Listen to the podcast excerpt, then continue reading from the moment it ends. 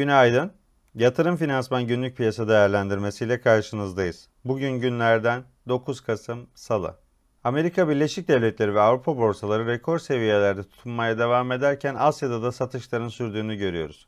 İçeride güne TCBM'nin yabancı para yükümlülüklerde zorunlu karşılık oranlarını 200 bas puan artırdığı haberleriyle başlıyoruz.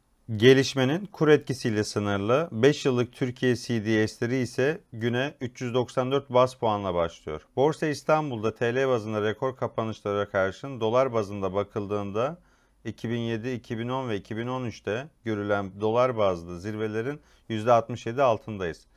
Bu sabah yatay bir açılış beklemekle beraber momentumda henüz bir bozulma görmediğimizi belirtelim.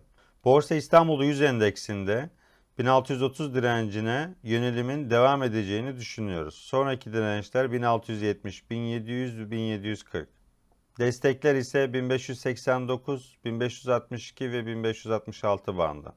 Ajandada ise içeride veri akışı sakin.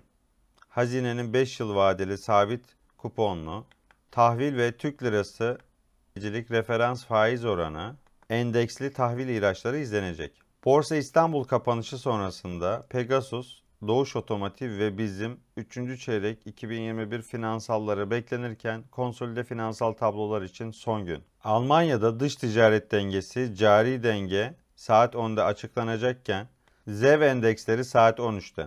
Amerika Birleşik Devletleri'nde Ekim ayı üfe verileri takip edilecek. Yıllık üfenin %8.6'da yatay kalması bekleniyor. Veriler dışında ECB Başkanı Lagarde ECB Bankacılık Denetimi Forumu'nda konuşurken AB Maliye Bakanları da bugün Brüksel'de bir araya gelerek bölgede artan enerji maliyetlerini ve enflasyonist etkileri görüşecekler.